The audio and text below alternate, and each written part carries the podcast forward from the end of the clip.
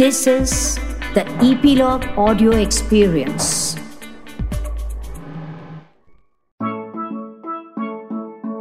बच्चों, मैंने आपको कहानी सुनाई थी झूठ के पैरों के बारे में, पर आज की कहानी है सच की जड़ों के बारे में हम्म सच की जड़ें इसे लिखा है मैंने डॉक्टर कुसुम अरोड़ा ने और आप तक लाए हैं एपिलॉग मीडिया। सुनने में आपको लगता है ना, सच की जड़ें कुछ अजीब सा? पर यह अजीब बिल्कुल नहीं है। कहानी यूँ है। एक स्कूल था। उसमें विद्यार्थी मतलब स्टूडेंट्स कुछ कम थे। हर एक क्लास में केवल दस। यह स्कूल की पांचवी कक्षा में एक नया बच्चा आया। नाम था अबीर। अबीर स्कॉलरशिप लेकर आया था। उसके पिता इसी स्कूल में पियोन थे। बाकी के बच्चे कुछ ज़्यादा ही अभिमानी यानी एरोगेंट टाइप के थे। पूरी क्लास में केवल एक लड़का था जो अबीर से बात करता। नाम था एहसान। अबीर बहुत सुलझा हुआ और होशियार था।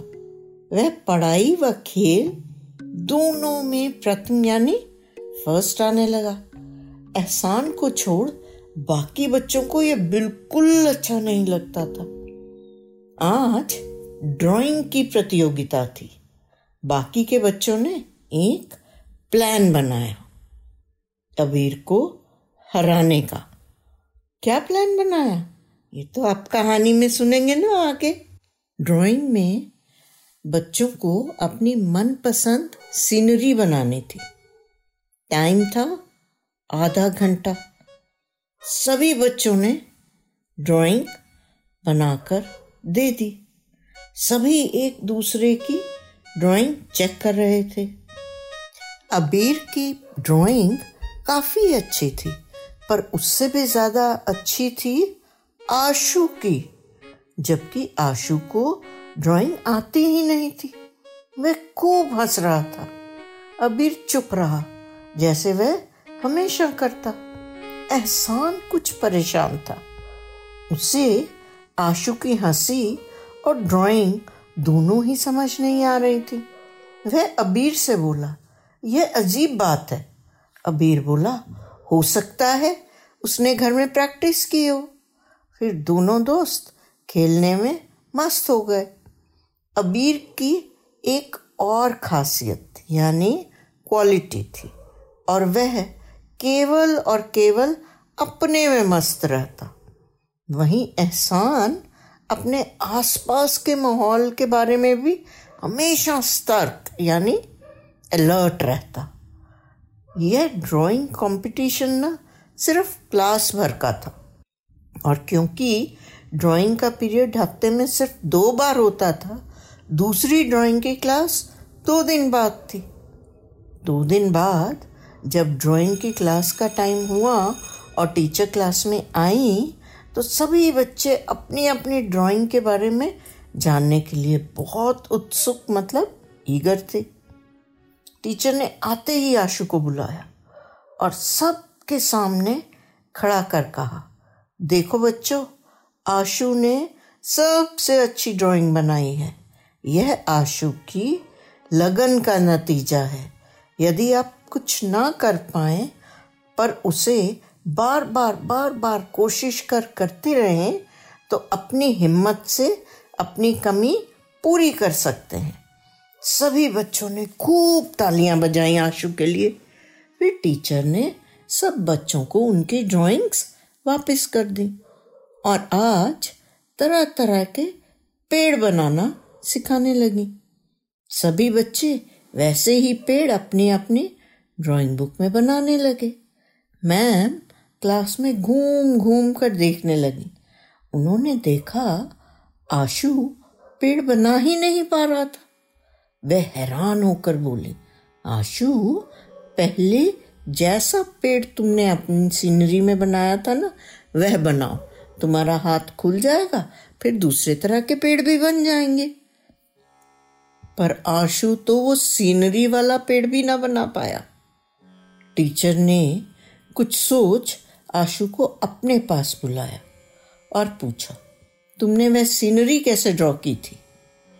आशु बेचारा रो पड़ा और रोते रोते बोला, मैम मैंने अबीर को हराने के लिए वह सीनरी तो ट्रेस कर ली थी।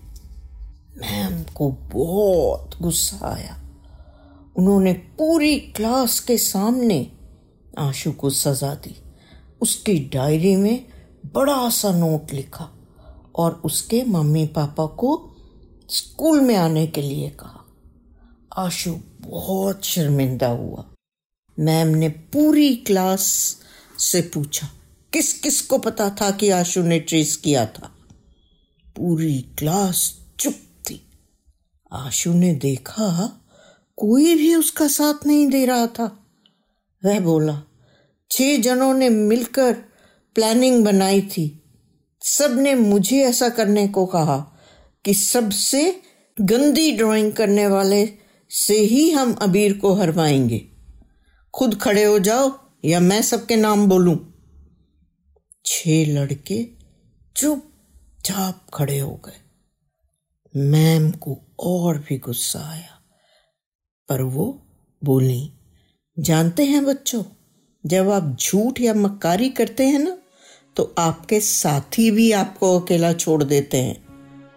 आशु, देखो, हमेशा केवल और केवल अपनी काबिलियत पर भरोसा रखो। सच हमेशा जीतता है, क्योंकि वह स्ट्रांग होता है। सच की जड़ें पक्की होती हैं, इसीलिए अबीर ही असली विनर है। सभी बच्चों ने अब अबीर को सॉरी बोला, पर बात यहीं खत्म नहीं हुई। आशु समेत बाकी के छह बच्चों को भी स्कूल से एक महीने के लिए निकाल दिया गया।